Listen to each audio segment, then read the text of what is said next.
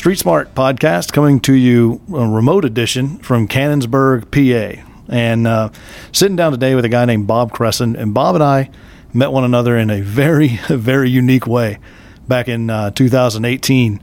Uh, Bob's company uh, sponsored a hole at Allegheny Country Club that I was fortunate enough to hit a hole in one on and won. Uh, yeah, it was amazing and won twenty five thousand dollars. And uh, since that point, Bob and I have stayed in touch. And I was going to be up here for work and, and thought it was a great opportunity to sit down and you know learn a bit more about uh, about you, Bob. So I appreciate you taking time to, to come over here and, and uh, to the the Hilton Garden Inn and and sit and chat with me. Well, I appreciate the opportunity. Thanks for having me. Yeah, no doubt. Um, so this is really just kind of an uh, just a real casual conversation around entrepreneurism and what made you who you are today. And so, in that spirit, let's start with kind of the beginning. So, where are you from, and and how'd you get to here?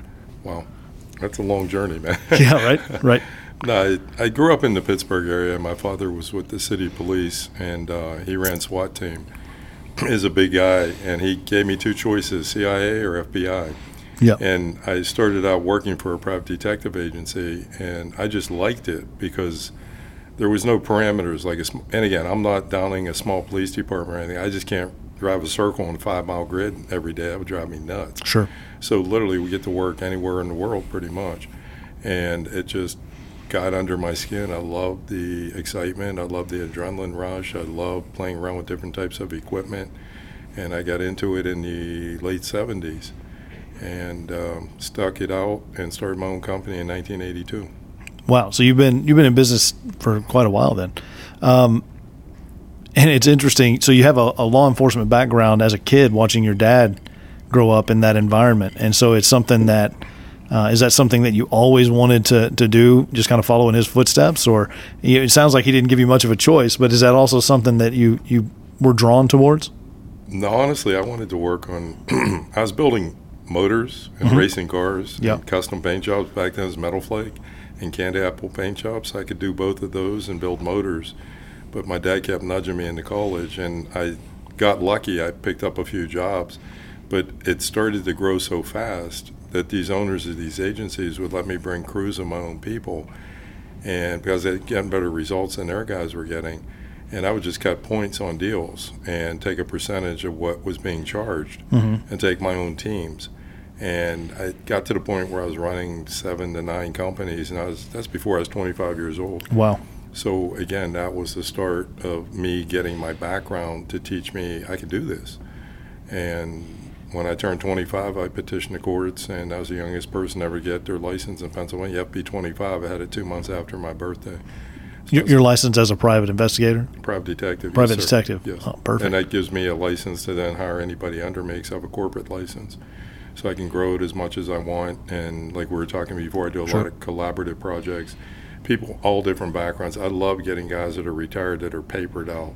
Think about it. Who am I going to hire? And it's like I'm not downing the school system or anything, Mm-hmm. but do I want the person just out of school to do a forensic on a hard drive, or do I want a guy that's retired from the state police, ran the forensic unit, or how about over here? I got the guy that ran the Secret Service fingerprint unit, 30 years. He's retired now. I call him up. He's ecstatic to get to work, Mhm. and I have the same equipment the state police use as far as a fuming chamber goes. So what I do is follow the trends and see what equipment who uses, and I buy it, and then we just parcel out little pieces of work, you know, to different agencies and things. Man, so when it comes to the the mindset of, of becoming an entrepreneur, you sort of just were that from the beginning. I mean, you, you like you said, you worked for an agency for a while, but you also are kind of running your own teams, right? Exactly. And it, again, this is a long time ago. I mean, high tech back then was a brother typewriter. If you had two different balls on it, you know. Right, right. So literally, I was. Oh, you have the erasal eraser tape. Uh, That's well, that, nice. Oh, one. that was that was the next model. You know, Oh, that we, was we, like- had, oh, we had to wait out for a while. But um, literally, I would carry seven to nine different letterheads in a briefcase, and I would go. They'd get a client and have me go meet with them. Like, can I say names of companies? Or I mean, it's so long You- ago. it's, if, as long as you're comfortable Oh. doing that, you're fine. Yeah, this is forty plus years ago. So uh, Bob, this is going to go out to Oh. tens of people. okay, so, tens of people. Yeah, wow, we grew the crowd. yeah. anyway, like Giant Eagle was one client that a lot of the PIs had, and each it was it was funny to me because each each owner would say, "Oh, we're tight, we're in with them tight," and I would go under different company names and meet the same person, but different functions. Like one might be an undercover, one would be say workman's comp, one might be whatever a theft case or Sure. something. And it just to me was funny. But then they got to know my face. I'm like I'm working for three different companies. Right. And eventually I'll be starting my own. Right. So again, it just taught me a lot. In that line of work, is that the natural progression? Uh, people go into it, they work for an established company for a while, and they kind of get you know cut their teeth, and then they eventually go out on their own. Is that pretty normal uh, trajectory for people in that in the private detective world? Uh, to get into it in Pennsylvania, you either have to be a private detective full time for three years, or police sergeant or higher, or with the state police for Okay. at least three years full time. And you petition the courts, and you there's a hearing on it. And I achieved that back in '82, so Right. So you were good to go. You've been good to go for long time. I mean, 82 to 2022 now. So Long that's uh, that's easy math that I can't do on the fly for That's some it. reason. So whatever. um, man, that's fantastic. So what would you? How did you figure out the moves to being an entrepreneur? Because it sounds like you didn't come from a family of entrepreneurs. No. It's just something that you began doing. So how did you sort that out? And and what what trappings did you end up falling into, so to speak, or did you? Well, it's kind of like you. I could ask you about martial arts. I mean, you take bumps and bruises along the way. I mean, I'm, I didn't walk down a golden path to this, Sure, sure. to this road. I got beat up a lot. Uh, But as a child, I, again, I told you I had a mechanical background, and I just remember one time as a child, and I used to rebuild cars, and there was a, um, a bearing bed on a um, universal joint, and the bearings were gone. So I took finishing nails, a pair of vice grips, and a grinder, made my own bearings, popped in the grease. So again, to me, that's the entrepreneurial spirit to make do. MacGyver, if you remember Right. the old TV Right. show. Oh, I love MacGyver. So that's the theme. It came on just before Airwolf, which was a fantastic show. again, that's the theme of an entrepreneur. Mm-hmm. You got to make it work, and you, you can't sit there and get all upset. You just got to deal with it, suck it up, work through it, and next challenge. And to me, that's fun. It keeps you active, keeps your mind sharp. So again, as you progress, and now I'm into it 40 plus years. God, I've got probably three, four million dollars in equipment. Because if you do the math, 40 years on a small year, I, I spend a hundred thousand on equipment. On a big year, I might spend a million. I've got easy three, four million sitting around. So now I get to play with all these toys and modify, take old, take new. I mean, literally, we can read lips at 10 miles away optically. Man, So- that's incredible. No, it's fun. That's awesome, and it's terrifying also at the same time. Uh, but uh, unbelievable. So where where would you attribute? You know, sort of. We spoke a little bit before, and you mentioned spending quite a bit of time with. Uh, you know, G. Gordon Liddy and people like that that were true mentors in your life. And Absolutely. what did you What did you pick up through those conversations that that set you up for your success? That's like a two part story and cut me off or just, you know, let me know. But um, I w- literally went down. Um, Liddy uh, was part owner of a thing called Surveillance Expo. And I wanted to attend some seminars, but they were pretty expensive. They were like $1,500 a piece. I wanted to do 10 or 20 of them, so do the math. If you displayed, it was only $3,500. Luckily, I had a sky Skyline backdrop, I think it was called. And this is back in the 90s. That thing cost me $30,000. So back in the 90s, 30 grand was like It's a lot of money. A lot of money, yeah. And so, anyway, I was ahead of the curve. Now it's a trip to the grocery store. Sarah yeah, Yeah. fill up your gas tank almost. Yeah, Yeah, right. but um, anyway, I had that Skyline backdrop and maybe three, four hundred thousand, maybe half a million dollars in equipment. So I pack it up, go on, go on the road, and luckily, and thank you, the universe, uh, I was ahead of the curve, and I got attention, like mega attention, because Nice. of the backdrop and everything. Literally, my second day there, they offered me a position as an instructor. I was on 95% of all the media. I, I, I captured media all the way into Saudi Arabia. Oh wow. I was being interviewed at least two to three times a day on different television programs, all because I showed up with the backdrop, the presence, and the background, and I was ahead of the curve because we're doing custom hidden, hidden cameras, which I still do. I don't buy just off the shelf. It's like, Sure. give me a picture of a room like this room. It, this place would be cake to hide cameras in. I'm not slapping up some different. Okay, look, there's already smoke detectors here. Let's put up an off-brand smoke detector. you know, nobody's yeah, going to sure. notice it. Yeah, That's- nobody, that's nobody, nobody pays attention to smoke detectors in Well- public places anyway. I just I know, but I, I would come in with something hidden that you can't see if it's Sure. a high high net worth individual. So again, it's all in custom. Back to the MacGyver theory, and again, I've taught classes how to hide cameras behind like ceiling panels like this using a paper clip, a melon scooper, and not much more. because I wanted you to be able to get no. Because if I sold you a Dremel tool, I used to teach this course. I could sell you a Dremel tool with all kind of really nifty little Sure. attachments. At two o'clock in the morning, if that Dremel tool motor burns out, you would hate my guts. You know, it becomes worthless at that point. That's Yeah, right. Yeah. But if I empower you to use things you can go to Walmart at two o'clock in the morning and buy, what's the difference? If it works, I mean, if Oh, it works, works. I mean, if it works, then why wouldn't you do that? I was teaching that 30 years ago. And you still use it today? Absolutely. That's I amazing. keep it simple, man. Uh, hey, if it if it's not broke, why would you try to fix it, right? That's right. And, and so, I think that's a fantastic lesson. How did you know to be ahead of the curve there, or was it just happenstance?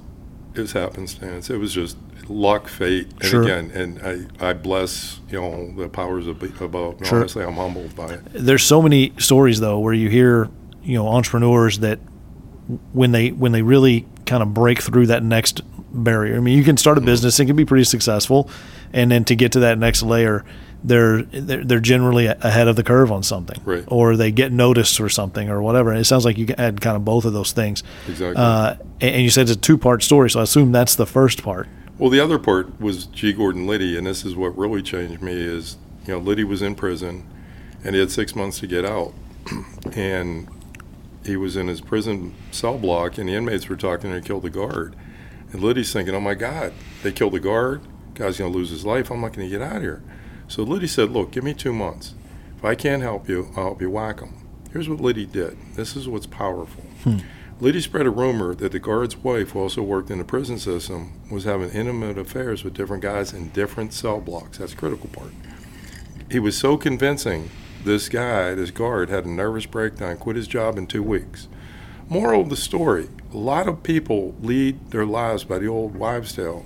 Lead a horse water, can't make it drink. Well, don't buy a bar, son, because you won't know how to run a happy hour. Yeah. Pizza, hot wings, pretzels press their buttons. That's where the power is, and that's where I changed my whole business structure.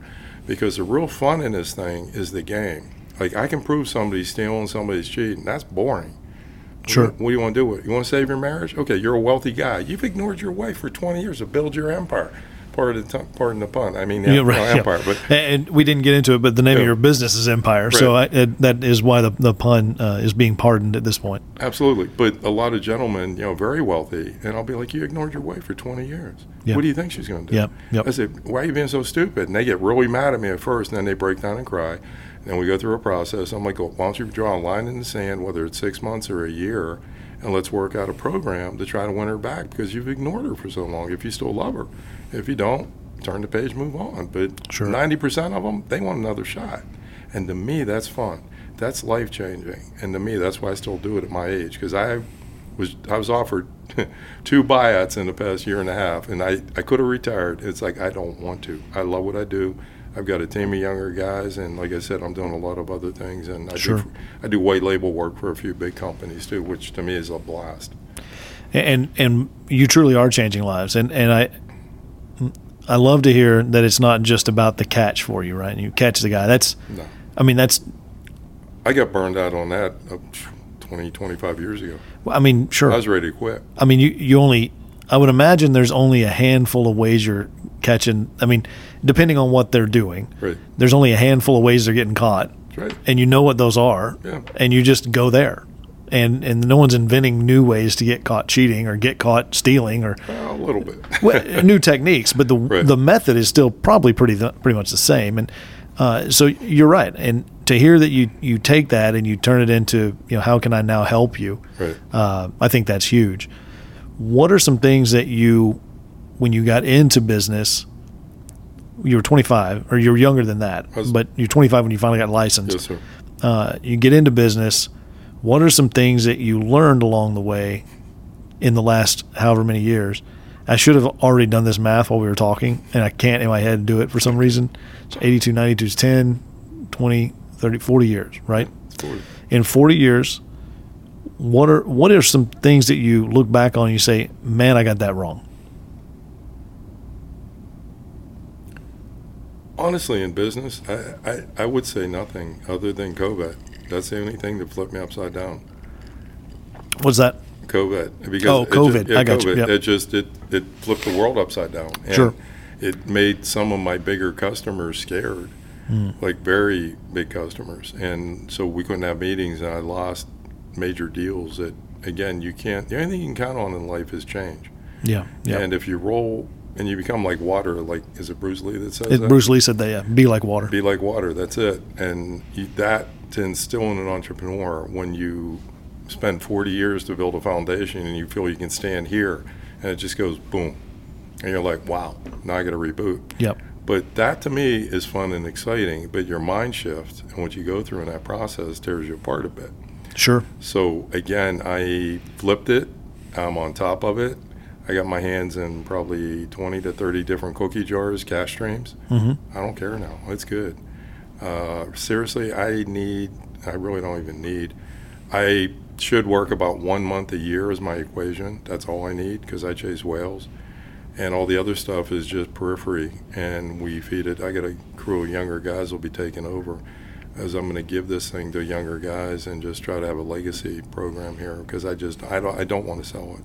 Have too much invested time, blood, sweat, tears. Sure. And it's yours, and it's something Right. that you've built over forty years, and and it's um, it's as much a part of you as as your arms or your legs, and so it makes sense that you would want to pass that along to someone that you feel comfortable that would continue it in the way that you would want it to continue. Absolutely. Um, what are some things that you look back on and you say, man, I got that right? Other than maybe the, like you said, you were a little bit ahead of the curve on, on the backdrop and those things. Right. What are some other things that you got right, whether it was just by happenstance or you said, man, I know this is the way to go? I, I jumped on the media bandwagon. I, I NBC picked it, it. It's so weird though because I started working for a national TV show first, NBC out of Chicago, Mhm. and I, I really enjoyed it because they'd fly me to Chicago and I would do hidden camera work all around. And luckily, I had such a cash flow back then. This is going back a lot of years. The deal I gave them was, and I thought this through before I did, is I said, look, just pay me my expenses, pay for my flight, my room, my food, give me a limo on call because NBC had 20 at the time. Sure. And I said, I'll do it free. I just want my names and the credits, and you give me letters of recommendations. Because I'd looked at it like, who else would be crazy enough to do it for that? So my Mhm. competition was going to be real small, Mhm. and nobody had all the equipment I had at the time. So that's why I structured it that way. And they kept me busy, and I had a lot of fun with it. And the only thing I did wrong, honestly, is um, at the time I was doing 36 trade shows a year. I was doing NBC and some local TV shows, and I got offered a spot. Oprah was just starting up, and I couldn't do another show. I'm like, I can't do this. That was my biggest mistake, honestly, because You turned down Oprah. I probably wouldn't be Man. here right now, man. Well, you know what though, uh, and when you look at that and you say, it it almost is the uh, the equivalent of now using something like social media Right. to grow your business. I mean, it didn't exist back then, obviously, but you're saying, you know what, I, I believe in my process so much that I'm willing to do it for free, just so for the publicity associated with your Absolutely. show, right? Absolutely. And how did you measure quantifiably what that did for your business? How were you able to measure that? I used the letters of recommendation and the clips from the different shows to then, when I sit in a room like this or a private room in a country club with usually a millionaire or a billionaire, and they always have one or two attorneys with them to nip at me. Um, when they sit there and tell me things like, you know, their attorneys will typically say something like, well, the other PI told us that. Mhm. Really? Tell me, what channel news do you watch? You watch the news at all? Let's talk about that. Yep. Here, here's the producer. You want his cell number? and get him on the phone. Here's his Right, letter. right. Here's work product. You want to watch it? Boom. Show him a video clip. So it helps me close sales. Uh, it takes away from the talk, and you know I've got the walk and the talk. Right. And literally, whenever I, I go into a private room like this, I usually have two tables full of equipment that there's not a PI in Pennsylvania with it. Most PIs, sadly, have 10,000 or less in gear. And it, this is what is a pet peeve of mine. Because if you look at a wedding photographer, what do you think he has in equipment? The average decent wedding photographer is 50,000. He's posing a person for a picture with lighting. Yeah. How are you Yeah. going to get a hidden picture with less than 10 grand? Yeah, I, I can't imagine that you're going to do great.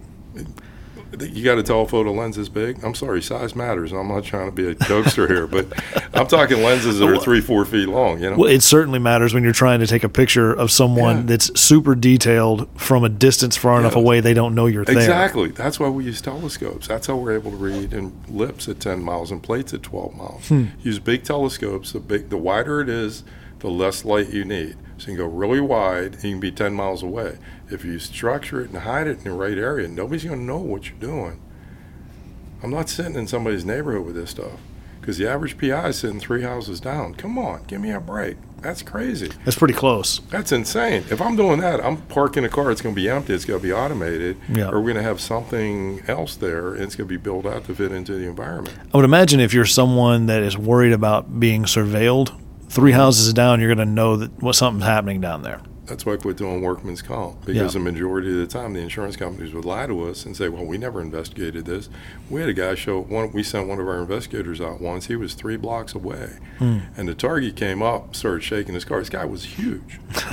Thank God my guy had a quick mind, and he put his arm next to the guy next to him, and he he didn't.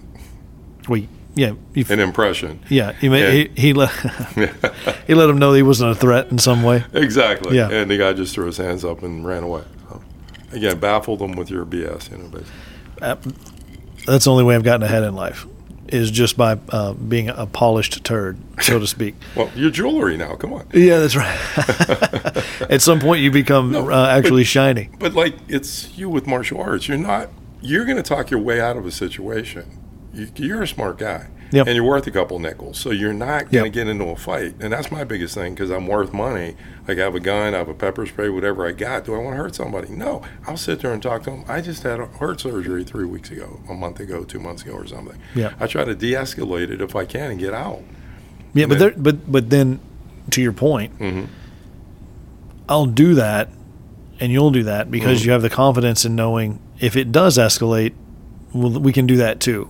I just I'm choosing not to uh, Right. because there's so much tied up in losing that, and I imagine you come across that in your business too with the people that you're uh, working f- uh, for or surveilling, where they're like, man, I I can stand to lose literally everything, probably in some Absolutely. cases, uh, and so when when you are working those types of things and uh, and you you come across that circumstance and you already mentioned that you try to, to work with them and help them and Mhm. and those types of things uh, when you report back to your employer then the Mhm. person that employed you to do you do you talk to them and say hey he's expressed or she's expressed an interest in making things better or different are you willing to work with them Right.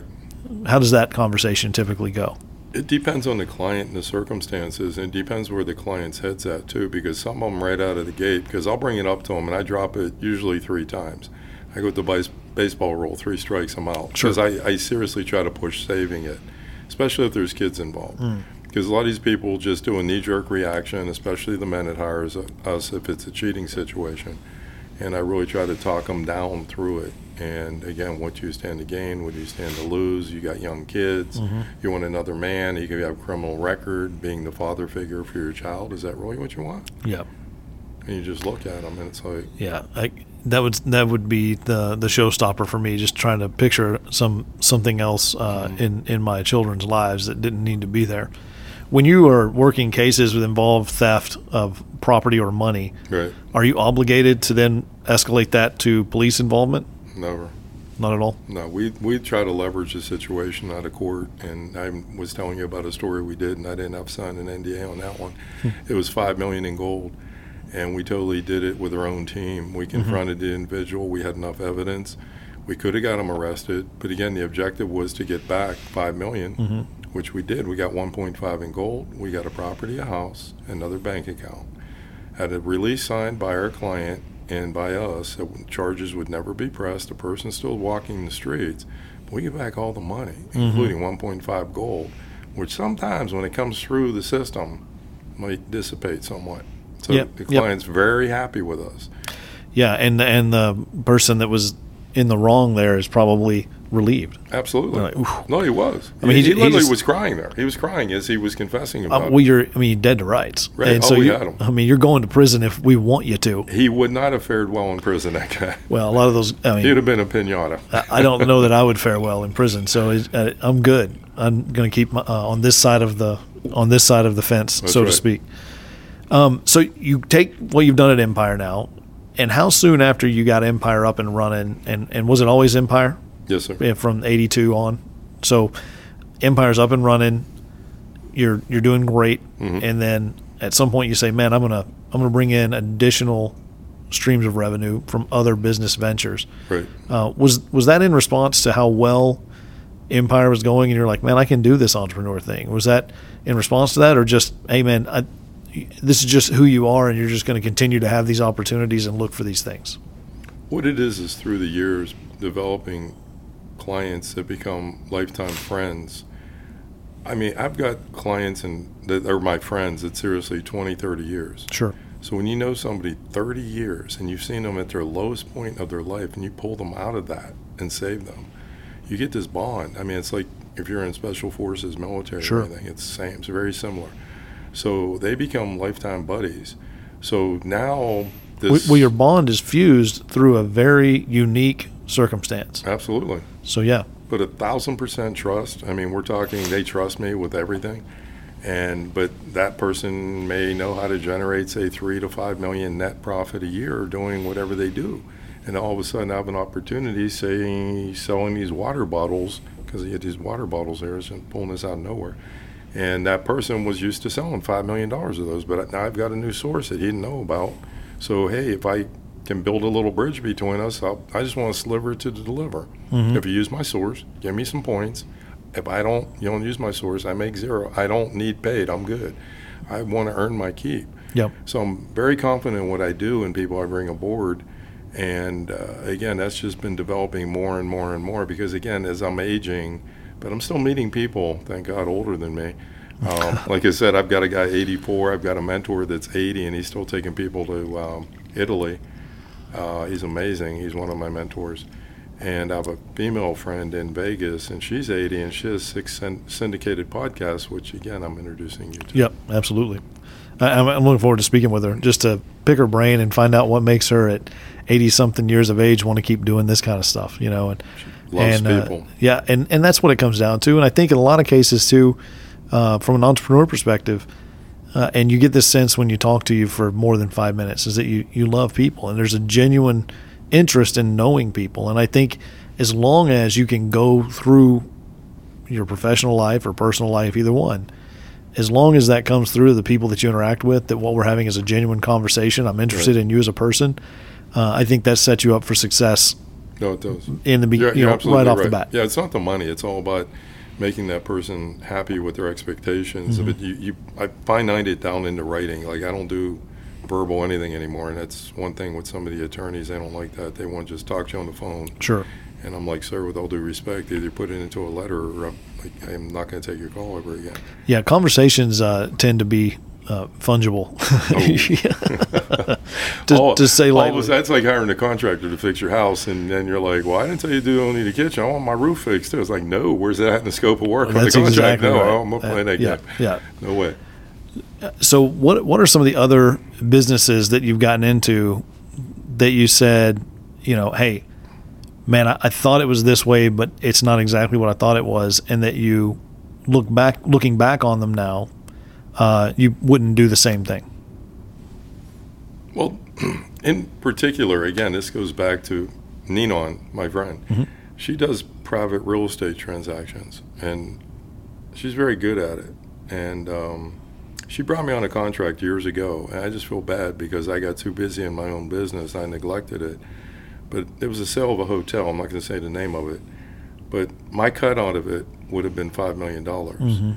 So thinking back, I didn't think properly. Now that I'm aged a bit more, Sure. and uh, Seasoned. seasoned, I like. Thank you. Seasoned is better. Next round's on me. And so people, uh, my my daughter the other day looked at me and she goes, "Dad, your beard's getting gray." And I said, "It's it's called executive blonde. That's it's not gray." Very good. Love Yeah, that. Love yeah. that. Love that.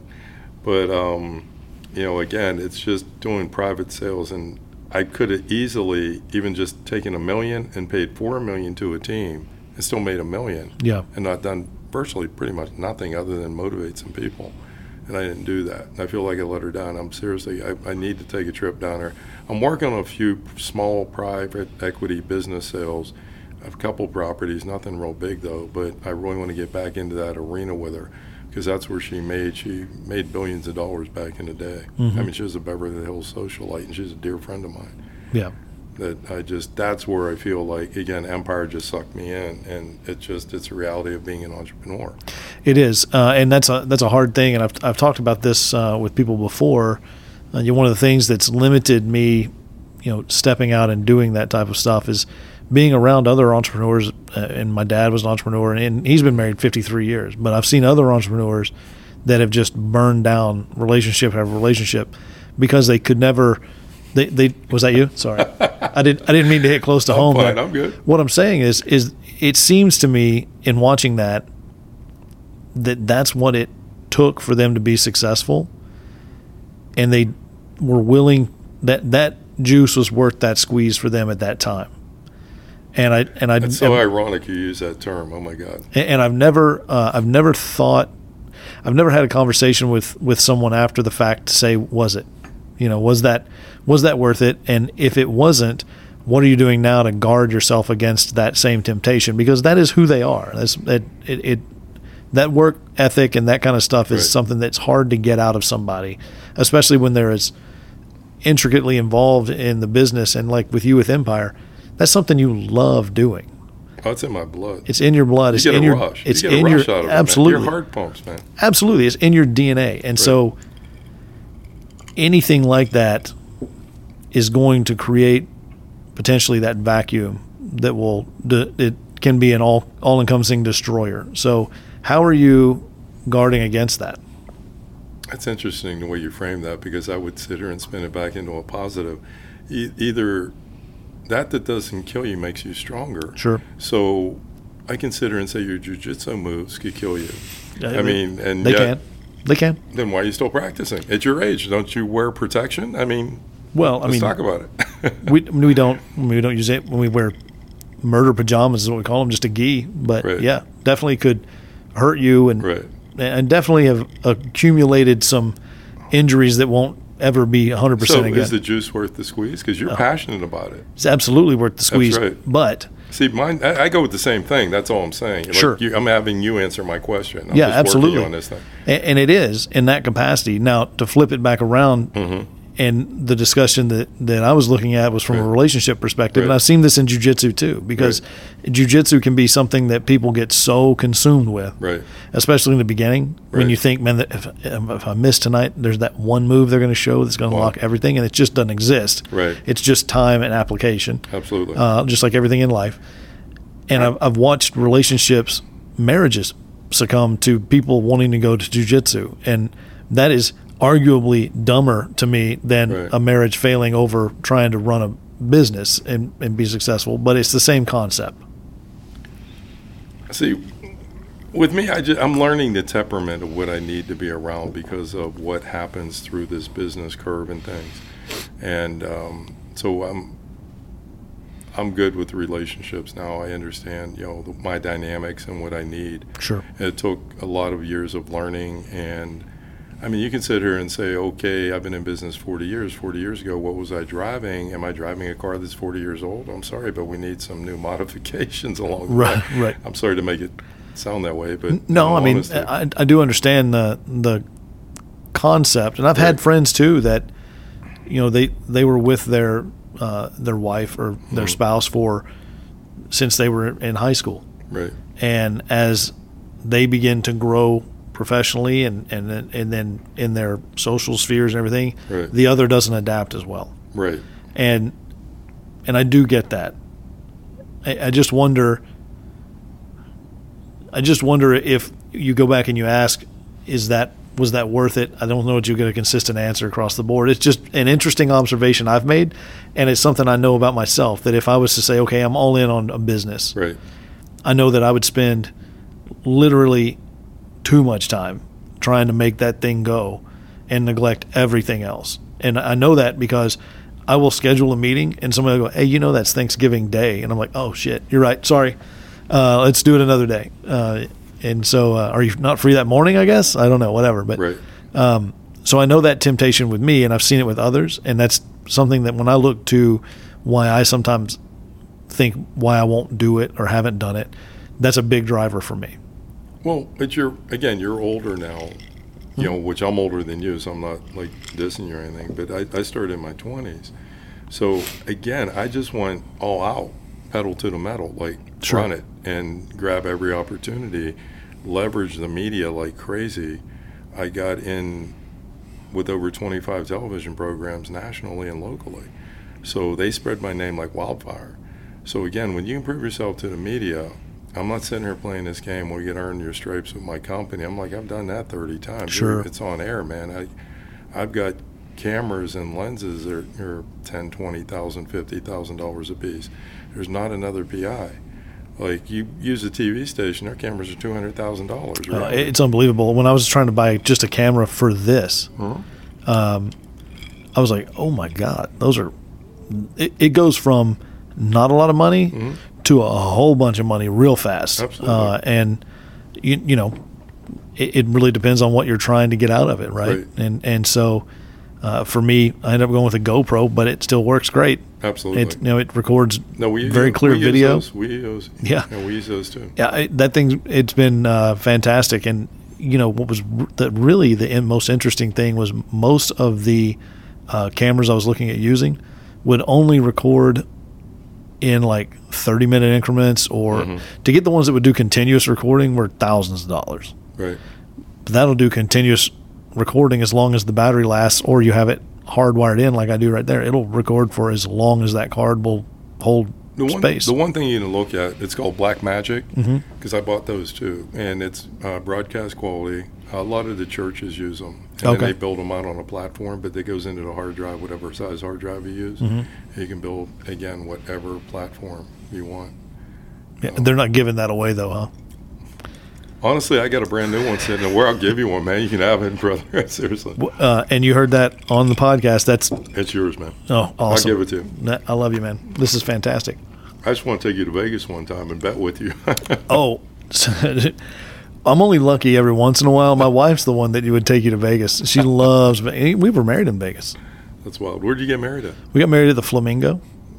Are you serious? Oh Yeah. my God, that's old school. Yeah, we got married at the gazebo at the Flamingo by a Wow. Baptist minister. And I tried to give him his, uh, tried to tip him with chips, and he said, uh, "I can't take those. Uh, I can't be seen cashing those out." I said, "You know, that's I didn't think about that. I'll be right back." Right. But uh, but no, we did. It was uh, when we tell people we got married in Vegas, they're like, "Oh, what? It's, it wasn't like that. It was a planned. You know, we got there. We had fresh Hawaiian wedding leis flown Nice. in. It was very very nice. Very and cool. uh, uh, but yeah, old school Flamingo, man. Yeah. I. I used to go to my favorite casino to go to was O'Shea's because it was just a you Yep. could find single deck blackjack.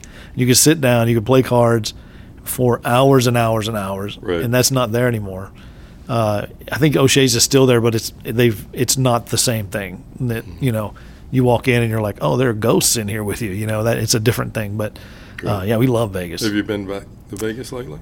Uh, not lately. We used to go every year. Um, and COVID slowed us down a bit, obviously. Um, Right. But yeah, when we go, we tend to go to Fremont Street whenever we're there, just because it's a little bit more our speed. Uh, just kind of a cool, cool vibe down there. Do you Cirque du Soleil shows at all? Uh, we've gone to. I- I've been to. Wow, I'm trying to think which one we went to. You ever go to the Wynn? Le Rêve. Uh, we've been to the Wynn. Yeah, we stayed at the Encore once. No, was- but they have a Cirque show there. oh, okay. Um, very interesting. And they have a VIP section where you get chocolate covered strawberries and champagne. I'd say take your wife there. hey, and, and that's a tip from the Bob Kresson. That's right. So, what are you currently? How many businesses are you currently involved with? Probably about 30 to 40 different sectors uh, outside the PI industry, but within the PI industry, there's probably different, probably about 50 layers. It gets tricky, uh, but that's what's kept me in business so long. When the economy tanks, process goes up.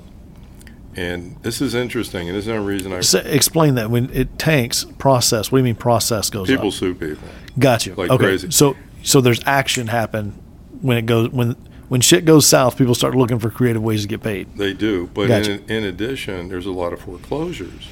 So Hmm. here's an in- interest. So what do you do if I'm okay? If you get hired to paste foreclosures on doors of houses that are vacant for one to two years, what do you do with that kind of information?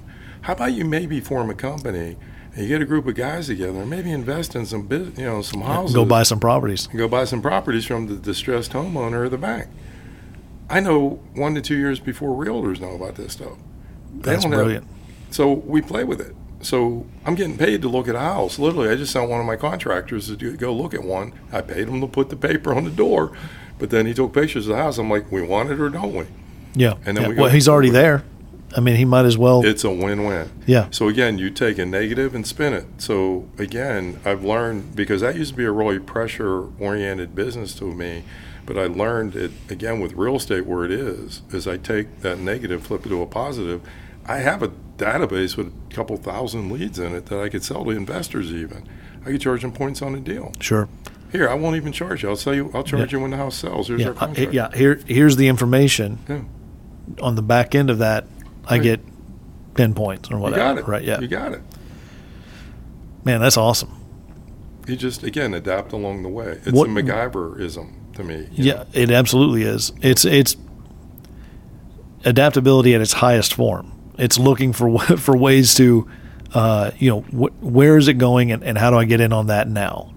So when you say that, other than Empire, the private detective work, what's your favorite business you're involved with? Wait a minute. You saying it's on the highest form? I'm back up a second because honestly, I I I, I can come off because again the brand is strong, Mm-hmm. but I honestly look at myself as shoe shine boy. I literally call myself to that to the attorneys and some of our wealthy clientele because they'll thank me, and their jaws will drop. Sure. I'm like, look, just remember, I'm shoe shine boy. I want you to look good at the party. I'm not going to the party. Telling the attorney, I don't want to go to court. You need somebody in court? I'll pay somebody. I'll get you somebody papered out to sit there in court and play your game. Like it's not me.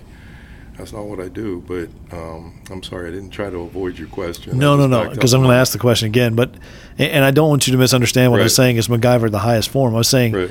it's taking that concept of adaptability Absolutely. and applying it at every level. Absolutely. So when you look at the the businesses that you're involved in, and the question I asked was, Mm-hmm. other than the the private detective stuff, which is your heart, like you, Right. It that's really in your is. DNA. It truly is. Other than that, what businesses are you involved in? What's a business you're involved in right now that you're like, man, I really love doing that? I like flipping real estate where we're we set up shell companies and we buy real estate for billionaires and millionaires. And nobody knows who's buying it for them. That's fun. Yeah, that does sound fun, actually. and it, I have a team of people all the way up to psychiatry level people that work for us, and um, I love that because again, it's just I do not all that much other than I opened up the gate that brought this to the table, and I keep again building more and more and more. It's just bring more opportunity. Who wants to come to the party? Who can help us? Who can? I call it play because if it's work, I walk away from it. I don't Sure. want to do it. I don't want stress. I'm too old. Like I'm done with that, man. It's like I got to play dress up. Uh, like I'll do that occasionally, but I don't go in dressed up every day. I don't even go to my building every day. I own a corporate building. I don't even go every day. Yeah. I might go twice a month now. You know that um, why? It's I got brick and mortar, but I got so much in there I can't get rid of it. I needed to store some, you know, a good chunk of my equipment, but I have it at three locations right now. So how many people work for Empire?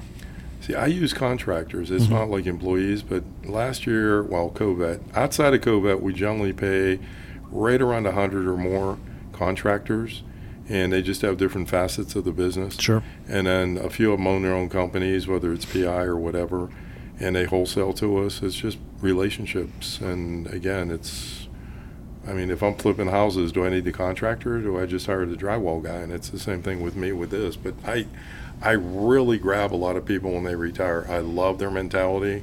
I know their work ethics. A lot of them even started with me. It's gone full circle now. Guys, 25, 30 years in the police departments are retiring, and they're begging me to hire them back. They're like, oh my God, Bob, I It- made the wrong choice. It's fantastic for them too because if they've retired, they're getting a pension, and so then they double up. You got it. You know, I, my brother, he's a captain in the highway patrol in Oklahoma, Yep. and uh, I've told him that I was like, man, do do your twenty, you and it. then uh, if you want to do more, do more. But if you don't, right. get out and do something else, man, and, and double up. Absolutely. Absolutely. Uh, so, you have kids? One. He's 27. Is he following in Dad's footsteps? I, I tried that. He has a videography business. He does weddings and corporate work, but he uh, is a part-time minister heading towards full-time ministry. Man, that's awesome. But he's sort of in your line of work if he's doing videography and stuff like that, Right. because uh, you know obviously you have a, a a good amount of equipment, one less piece of equipment because you guaranteed me one. You So, can have it. so we're, we're figuring that out. Um, does he live in the area? He's in the Tarentum area, and he's with Generations House of Worship Church. Okay. And they do a really big like Easter egg hunt. That's one of their big claims of fame. Usually about five thousand kids. Oh wow. Easter Bunny jumps out of an airplane. Usually two, three TV sh- stations show up. They even have a special needs section within the building, so the kids that are Sure, disabled sure. can still enjoy the Easter egg hunt kind of thing. So it's just really cool. It's like a Christmas Day kind of experience. I love the energy there. Yeah, that's amazing. And, and Mm-hmm. where did you say he is? I'm sorry. Where did you say he's located? In Generations House of Worship Church in uh, Brackenridge. It's outside Tarentum. So in Canada? No, it, in Pittsburgh area. Okay. So all right. Like Well, from here, it's about 40 miles. I'm a native Texan, so you say Toronto. There's only one in the world that I know of, uh, but that's on me. And so, what are some things that you would love to tell someone that is hesitant to start a business? How would you get them to get past that hesitancy? Honestly, I, I drag my collaborative partners through um, Tony Robbins' UPW live, not virtual. I don't like virtual, as we discussed. You know, I, I hate Zoom meetings too. But UPW live, you do about 15 hours, 18 hours of training, and walk on hot coals barefoot your first day. Hmm. That's your first day. And you go through four or five days of training. I think it's four days on that one. That's a great place to start, and it just shows you what you're really made of. We wake up with a stiff neck or something. We're like, oh, Mhm. I can't work. I don't feel that good today. Nah, man, no excuses. Yeah, I'm, I'm not a big excuse guy. My wife will tell you that there are very rare occasions that I take time off. hmm Uh, if if I'm sick, well, what I'm, I'm going to have to be bedridden sick. Right. So, you know, last year I had to have a, a hernia operation Oh, in like October, and so I had the operation on Wednesday, and that Monday I was back standing at my desk working. Hmm. Now, it hurt, but hey, I had stuff to do, Right. and I'm not swinging a sledgehammer uh, these days, so I'm able to do that type of work. But I, I get your point that in so so much of our society seems content with, you know, I have PTO or you know whatever. I'll just I'll be sick today, or you know, I'll play hooky. But see, that work ethic you have has you wired to be an entrepreneur. I think so. Uh, like no, I said, know so. I just think you should dabble in collaborative projects. That's all to put your foot in the, your toe in the, in the pool. But then I would just keep modifying and get a group, get another group, another group, another group. And all of a sudden you're doing very little, but making at some point, I get you to two to three times what you make a year net. And then I get your attention. I'm like, okay, let's play with the metrics now. Mhm. And that's where the fun's at. And that's what I do every day with people. and so you're advocating for instead of, you know, jumping out there and going, okay, I'm all in on this one idea. Right. coming together with with several people. And the analogy you used was actually pretty interesting. You'd said, you know, if you're going to throw a, a, backyard party and you don't want 100% of the bill, Right. you call your buddy and say, hey, you bring the beer and I'll You get got the food and you bring the whatever. And, uh, and, and so how, how do you go about identifying those types of opportunities? And those, they may come to you and I'm sure you get people come to you all the time Right. because they know now that you're in into that type of uh, mentality. Right. How do you identify the viable opportunities versus the ones that man, this is just going to be a money suck?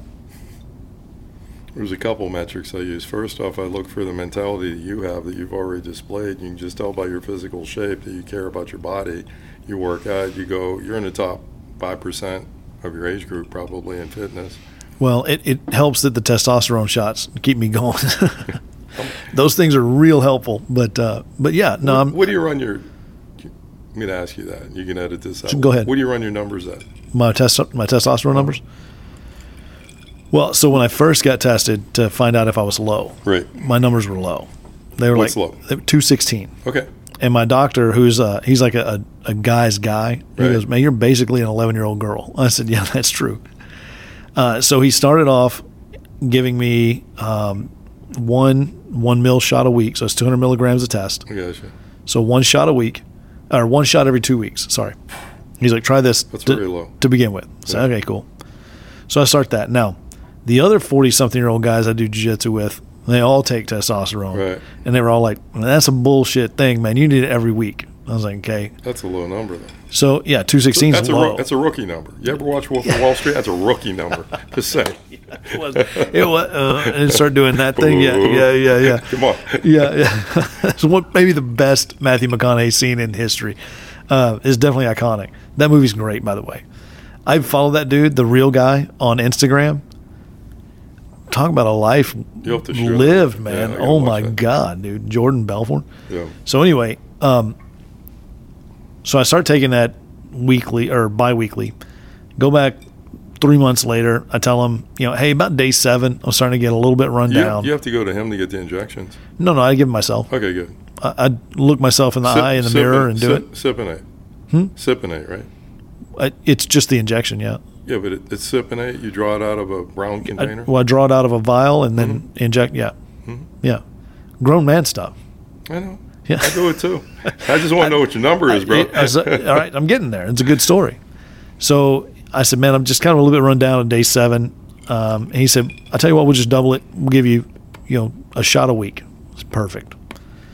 So fast forward, you know, six months or whatever. I go for more blood work, Right. and I'm on day seven of Right. that cycle. So I'm right at the end of the cycle. My numbers were in the like 1290 range, okay. and uh, which is high, but not that Not high. for your age. No, and and he looked at me. He goes, "You're doing great." And Right. so, uh, I would say my numbers probably fluctuate in the the 1200 range, uh, up and down. But man, it's uh, you want to talk about something that changed my life. That that did for sure. Yeah, my doctor runs me 12 to 14. Yeah, 100. yep, yeah. It's great. Just make sure you, you drop red blood cell. Your hematocrit runs high. So yeah, so if I start feeling where I can't like draw a deep enough breath or you know whatever, I know it's time to go do a bloodletting. so we uh, we go do that. But What's your hematocrit number? Did he tell you? I don't know that number, no. But I, I do know physically when I need to go. 15 should be your number. I'm just trying to help you. I had a dear No, that's friend. great. I had a dear friend. I, that's weird. I'm doing this. You can edit this out. Second strongest guy in the world. Just passed away six months ago. Yeah. He worked for me part time. I kept on him. Dump, dump, dump, dump, dump. He was overshooting. Didn't dump. Heart attack. Yeah, yeah. 15's a number.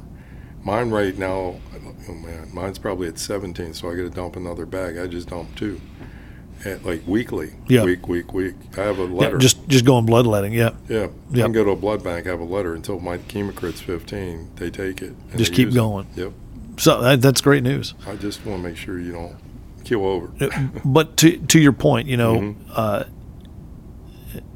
you were going. We were we got on, this topic because you were you were talking about what you look for Right. uh, in someone to ensure that it's not just some you know bullshit thing they're trying to get you to invest in. Right. Uh, and you were you were mentioning you know the mentality is one thing, right? So you're looking for somebody with a lot of drive uh, and a certain type of, of mentality. Then what? Well, the other thing is realizing what I do for a living. Anything on paper, and I'll just say hypothetically because Mm-hmm. we're on air, Sure. Yeah. is obtainable. My favorite thing was right after I, I had the hole in one, hmm and uh, you you had to get my information. And Right. those that don't know how that works, you don't they don't just hand you twenty five grand at the at the venue. Right. It's an actual insurance claim. It is. So y- you purchase an insurance policy on the hole, Yep.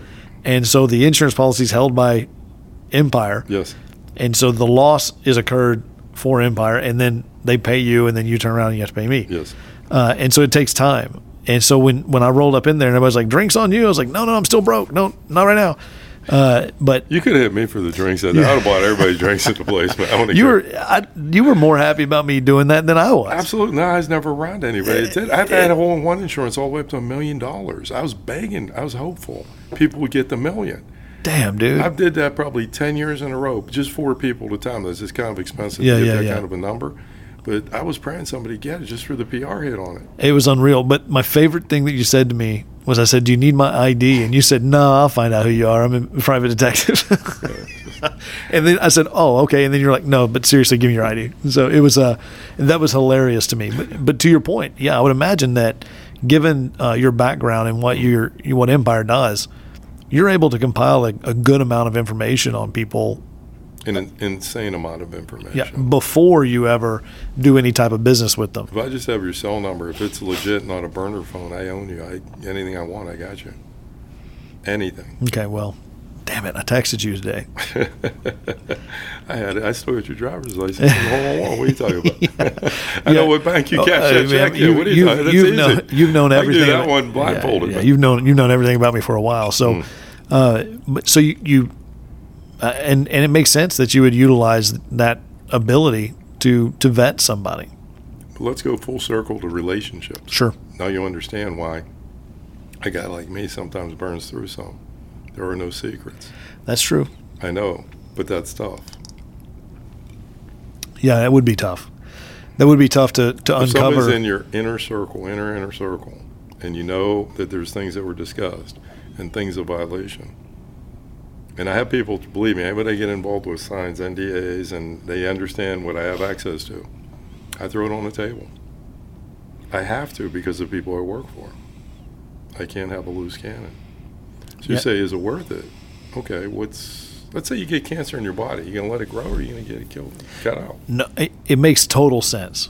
It actually does, and and it, it the fact that you're sitting here with me means that everyone listening, I'm a good guy, You're an awesome guy. You're lu- you're lucky, man. That's why I'm wearing this hat with the right? And you brought me a you brought me a lucky hat, and, to, and I love that because I actually uh, I have a couple of those already, but um, that would be hard. That's something I had not considered until just now when you said that that you have a tremendous amount of information on the people that are in your life, and they can't hide from that.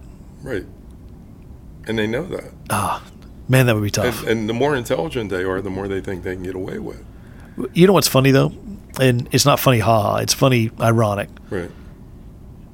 and I know that about you. Even before you said it, inherently, I know you could pull up any information on me Mhm. that you could ever want, Right. and it never enters my mind because uh, whatever. Pull it up. There's nothing for me to. there's nothing to worry about. I, I, just admire you. I want your lucky streak. Seriously, I'm dead serious. Well- like I would take twenty five thousand right now. Go to Vegas with you. Say, let's go. I'll throw the money out. Let's split anything we walk out of here with, and even the twenty five, I'll Well- even cut that in half and say we walk out with that. I'll split that. You- I don't really you, care. uh, I would do it. You're drastically overestimating my lucky streak. It was a, truly a lucky day. But I will tell you this: my wife would confirm for you that in my life, big picture in my life, Mm-hmm. things just generally work out for me. That's good. and and I, I would caution her in saying, I know it looks like that. There's a tremendous amount of work that goes into the relationships and those types of things that make it look like things are just working out for me. Right. And and I know that that is the same for you. I know that you have genuine relationships with people. And, and it has got to be hard when you know everything about somebody, or you can know everything about somebody. Right. Uh, and for I can tell you, for me, if I had the ability to look up information on people at my whim, I would really struggle not to do that at all times. But that said, I would imagine that the new of that wears off at some point, and you just only look into people if you have reason to. Um, so you, so when you're looking at going into business, you again you have a tremendous amount of information that other people probably wouldn't Right. uh, that aren't in that line of work. What would you tell those people go when they're looking and evaluating a business opportunity? What's aside from just the let's say you find some showstopper in someone's background. Let's say you don't do that.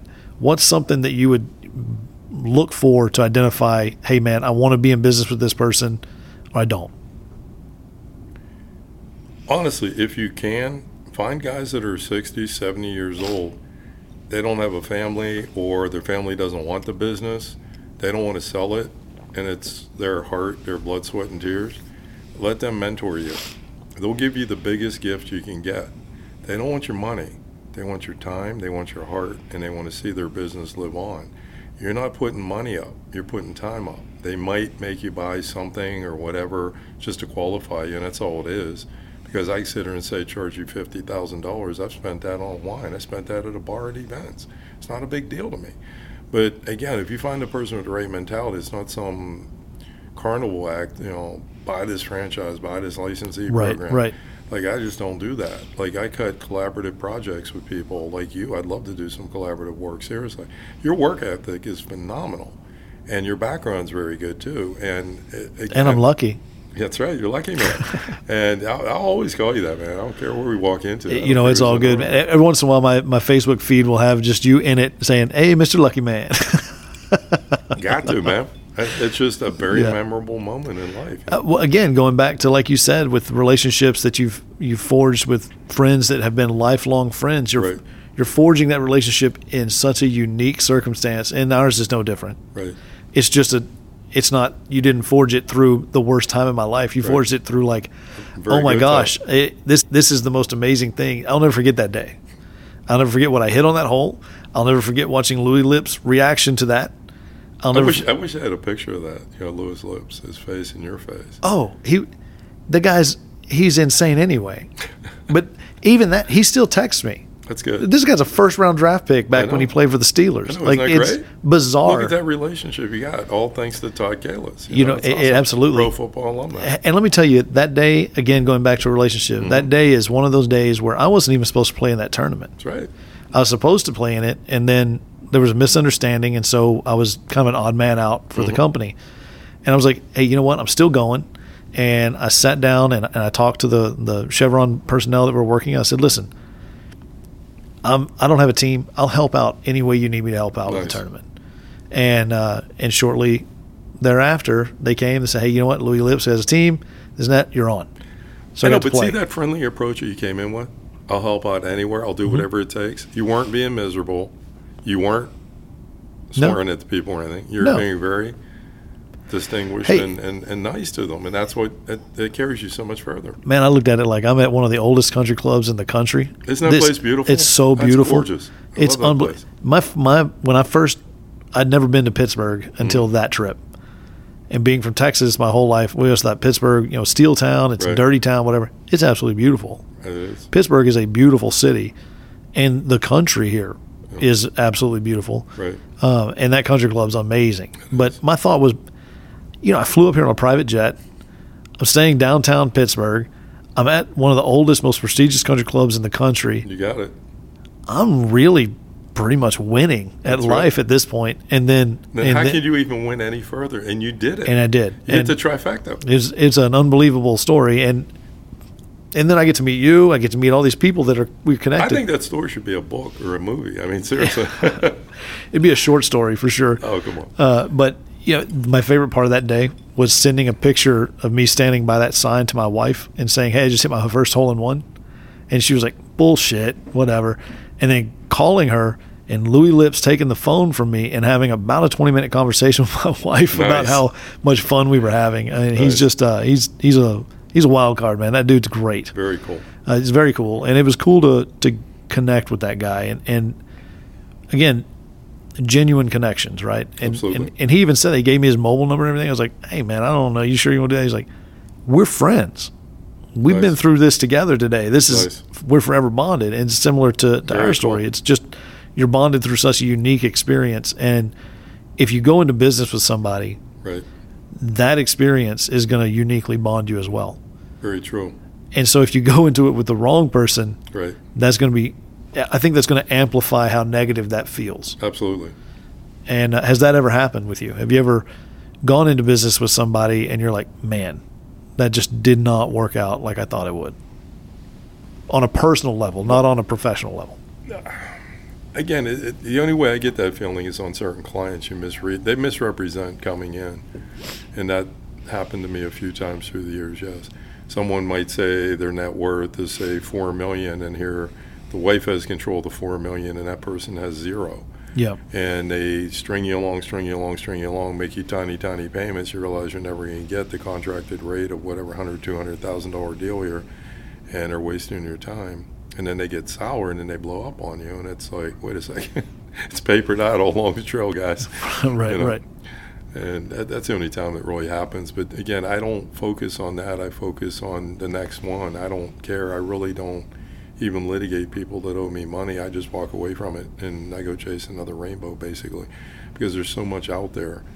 I that's why I don't have full-time staff that we do contractors and we just have people on call constantly. And it works out so much better because I just pick another deal, pick another deal, and I let so many slide by because I just, eh, it doesn't really excite me. Mm-hmm. You know, is the juice worth the squeeze? And it's so funny you say that because one of my ex colleagues taught me that term a few years back.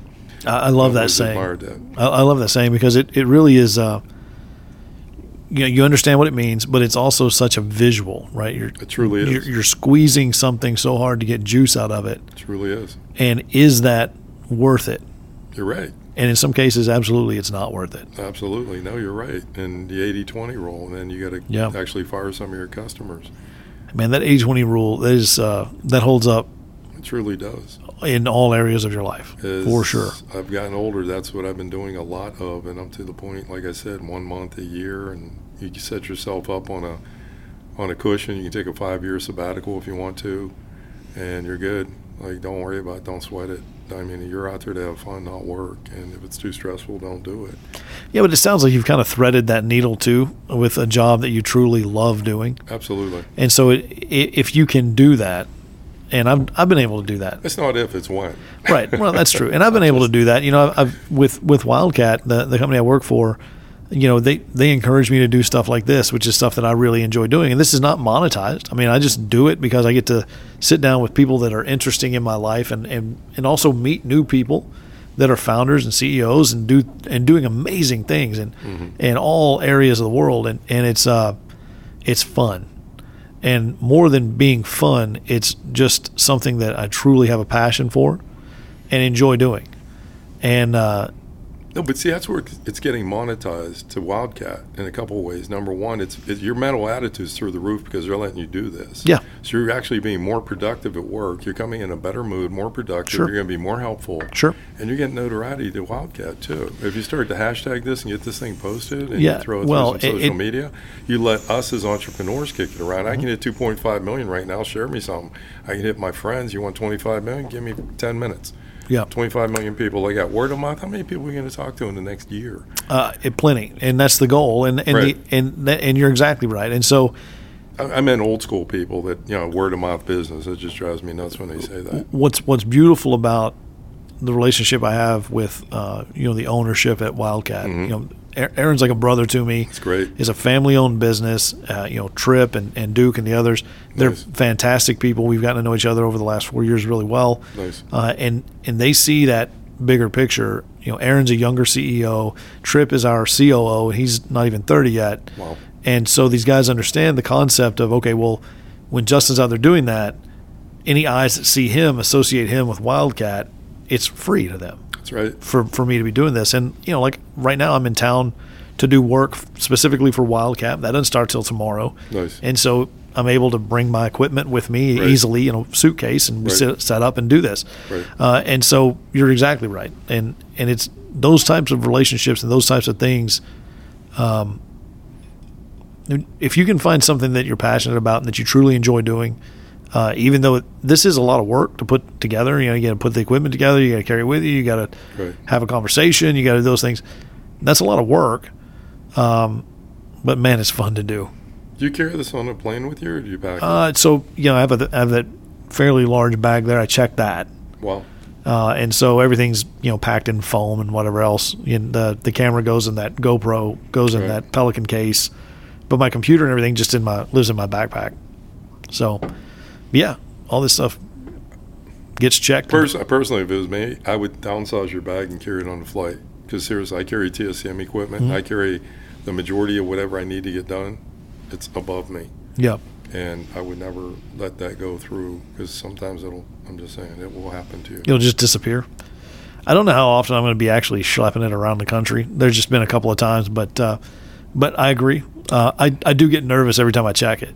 Murphy's because I'm like, that's it. man. Please, Stuff please make it. Please make it. Please make it. I carry mine, man. Yeah. I go. I have to go four hours early when I fly with my gear because I carry so much stuff. Mhm. A lot of times TSA don't know what it doesn't know what it is, and or it might pop positive for say explosives or something because Mhm. of where I've been, Mhm. and it takes a while. But then at, by the end of it, they're wanting to work for me and they're very friendly and Sure. efficient. Sure. Yeah, and I had a great experience at TSA today. Actually, uh, they we didn't have to take our shoes off. Right. We didn't have to check our. We didn't have to take anything out of our bags. We just put everything in a bin and walked through, and it was Right. it was great. I think they're getting better at it. Their their equipment's getting Are better. TSA pre-cert. No, You're not. no, I don't travel that often. Well, You'd be surprised. should get it. It helps. Yeah, I've thought about it. No, it's just certain airports. Again, you can get stuck in lines that might. I've been in San Francisco. It was a three-hour wait for the general population. That's I- your that's your fault for going to San Francisco. It was a contract. Well, yeah. Ju- the, the, the juice was worth the squeeze. Yeah, brother. I tell you what, it's funny. Oil and gas doesn't go to San Francisco very often, man. but you but- have the wine country out there too. It's so pretty. It's gorgeous. It's so pretty. That that whole area is, of California, that North California like that is so Yeah. pretty. So, well, what's next for Bob Kresson? What are you doing? What are you doing next? what am I doing next? Working on more relationships and uh, with the wealthier crowd, just developing deeper, meaningful relationships and seeing where we can grow them to. And just helping others do the same thing because, again, that's where my passion lies at this point is just doing collaborative projects. And whatever comes in through the PI door comes in, and I do white label for a couple large companies, and I'm having a blast doing that. So I want to work on that a little bit more too. Just again, because the clientele base that they have, it's been a lot of fun, and I'd like to continue that. You know, I told them at least um, another six years, you know, God willing and health willing. You know, Uh, man, I, don't see any reason in the world you wouldn't be able to pull that off. Well, the equipment, um, my bag weighs 180 to two and a quarter, depending on what all I take. So it's a little bit of a challenge sometimes, but you know. We keep your test numbers around 1200, you're good. 12 to 14, you It's back, it's the back that kicks out, though, man. your mind saying go do it, and then your, your back says, "You dumbass." Yeah, I'm what are you what are you doing, man? What are you That's trying to do? That's right. Uh, yeah, I, I get that too, man. Uh, especially doing jujitsu, it's You're a it's a young young. man's game, man, and uh, it's uh, it's something I can I can handle for a while. But man, the the body right. the body will just eventually be like, hey, we've had enough today. Absolutely. So, um, well, man, where can people find information about you or, or Empire? You know, obviously, I'm sure you have that information about you guarded, uh, lock and key. But uh, where can people find if they wanted to follow Bob Kresson? Are you on Instagram? Are you on Facebook? All that stuff. Oh, absolutely. Instagram is Bob Kresson. We kept it simple. Uh, Facebook, there's five or six accounts. Empire Investigations will get you started. We have empireinv.com, and we also have Are You Suspicious spelled out.com. I was surprised I could even buy that one. Um, Like the letter R, letter U, suspicious. A R E Y O U. Okay, S U S suspicious.com. B I C O U S dot com. Yeah. That's an awesome website. That's an awesome domain. Yeah, but uh, I have 40 others too. We're starting to build out. I'm just going to sell them off though. Honestly, Mm-hmm. they're boutique ones, and we're just going to build traffic to them and sell them out in in, in this in the sector. Um, LinkedIn. You're on LinkedIn. Oh, absolutely. Robert Kresson on LinkedIn. Yeah, a little, one a little bit more professional in the LinkedIn crowd. but uh, it, Well, I say, uh, LinkedIn's become kind of interesting to watch. You know, everything. You know, mine's I try to keep it very professional and all that. Right. And you're starting to see some of the younger people come out with their pictures like up in the club. You know, Right. as their profile picture. Like, oh, that's not really what this is for. You know, but I, I think as it younger and younger people enter the workforce, it'll just become that. It- uh, absolutely You know, I had that conversation with someone the other day, and I was when I was talking to my daughters, who they're 16 and 20. I was telling them, you know, anything you put on in on Snapchat, anything like that, it's there forever. You never get rid of it. People can find it. I said, so be aware of that when you're posting stuff. right. And then as I think through it, as they progress in their lives and the people progress, and then it will become less less of an issue Right. because younger people will be in management roles and things it. like that, and they'll be like, "Well, I did that. Who cares?" Right. Uh, and so that's just interesting. It's an interesting th- thought process to have that there's always evolution happening Absolutely. in business. So, For sure. well, man, this has been great. No, and, thank you very and, much. You know, I- haven't been back to Pittsburgh in a while, just COVID, and, and the people weren't traveling, and, Yeah. and then you know, Texas was back to normal fairly quick, um, but the, the Northeast stayed, and, and again, understood understandably, population and everything. But um, I'm glad that I was able to connect with you. Absolutely. Thank Getting you up so here. much for reaching out. Uh, the last time you and I connected, you and, and Todd Kalis and I Mm-hmm. had dinner. I can't remember where we ate, but it was an amazing steakhouse. Mhm. I think it was was it a Ditka's or Probably. Yeah, could. I think it was Ditka's. Yeah, it was it. so good. Um, and oh, I meant to tell you, we have Yuengling beer in Texas now. nice. I, first time I had it was it was here, and I thought, man, that's a tasty beer. and we didn't have it in Texas at all, but they they've gotten it there now, Nice. and uh, I, I keep it on stock. So, um, but this has been fantastic to just sit down, learn more about you. Uh, but beyond that, just to to get to sit and have a drink with you again has been a blast. No, thank you very much for having me. I really appreciate it. Well, man, thanks so much. And if there's ever anything you need from me, please don't hesitate to ask. And you the same. All right, man. Thanks, Bob. Thank you. All right, bye bye.